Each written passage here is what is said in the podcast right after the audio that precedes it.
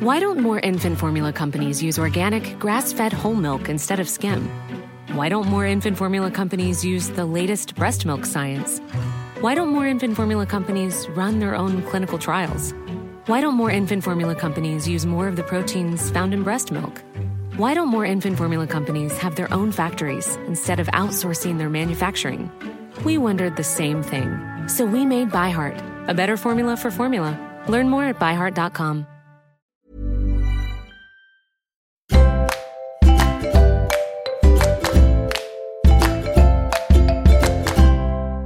Bonjour et bienvenue dans notre flash business des notaires avec Morena Paget. Bonjour maître. Bonjour Georges. Nous avons parlé de la rédaction des statuts hein, qui ont force de loi dans les entreprises. Euh, ça y est, la, la boîte est créée. Euh, mais si elle n'est pas créée, on peut peut-être l'acheter aussi. Et là, pour acheter une entreprise, pas évident hein, comprendre euh, fonds de commerce, titre de société. Pour moi, c'est un peu obscur. Éclairez-moi. Je vais vous expliquer. Si vous euh, voulez acheter une entreprise, vous pouvez acheter soit le fonds de commerce de l'entreprise ou, comme vous l'avez dit, les titres de société de cette entreprise. L'acquisition du fonds de commerce, vous allez acheter uniquement l'actif de l'entreprise.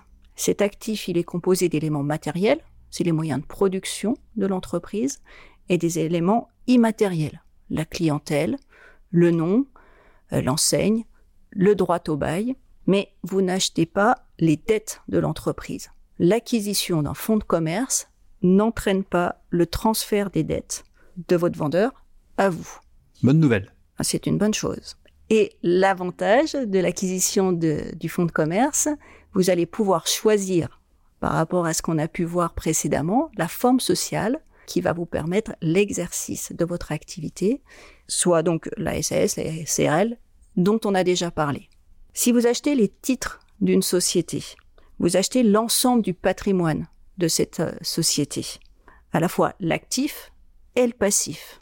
Il y a une continuité vis-à-vis de la clientèle, vis-à-vis des fournisseurs, mais euh, vous prenez aussi des risques puisque vous avez la continuité vis-à-vis des dettes.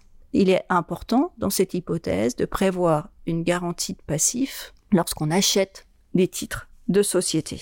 Vous n'avez là aussi pas le choix de la forme sociale. Vous achetez la société. Si c'est une SAS, vous achetez une SAS. Même si on pourra euh, faire évoluer par la suite, vous pourrez faire évoluer par la suite la forme de votre société. Vous êtes plus euh, contraint. Généralement, les commerces de proximité, les petits commerces, sont cédés par la cession de leur actif principal, le fonds de commerce. La cession de titres, ça la correspond à des cessions d'entreprises de plus grande importance. C'est la différence euh, principale. Et quant à la garantie, nous verrons dans un prochain podcast avec Maître Cesbon qu'il y a une garantie d'actif passif qui est plutôt intéressante à connaître. Importante. Merci Maître. Merci Georges.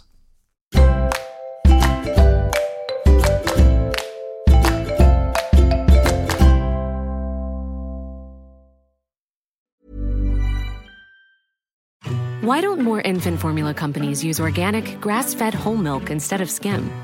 Why don't more infant formula companies use the latest breast milk science? Why don't more infant formula companies run their own clinical trials? Why don't more infant formula companies use more of the proteins found in breast milk? Why don't more infant formula companies have their own factories instead of outsourcing their manufacturing? We wondered the same thing. So we made ByHeart, a better formula for formula. Learn more at byheart.com.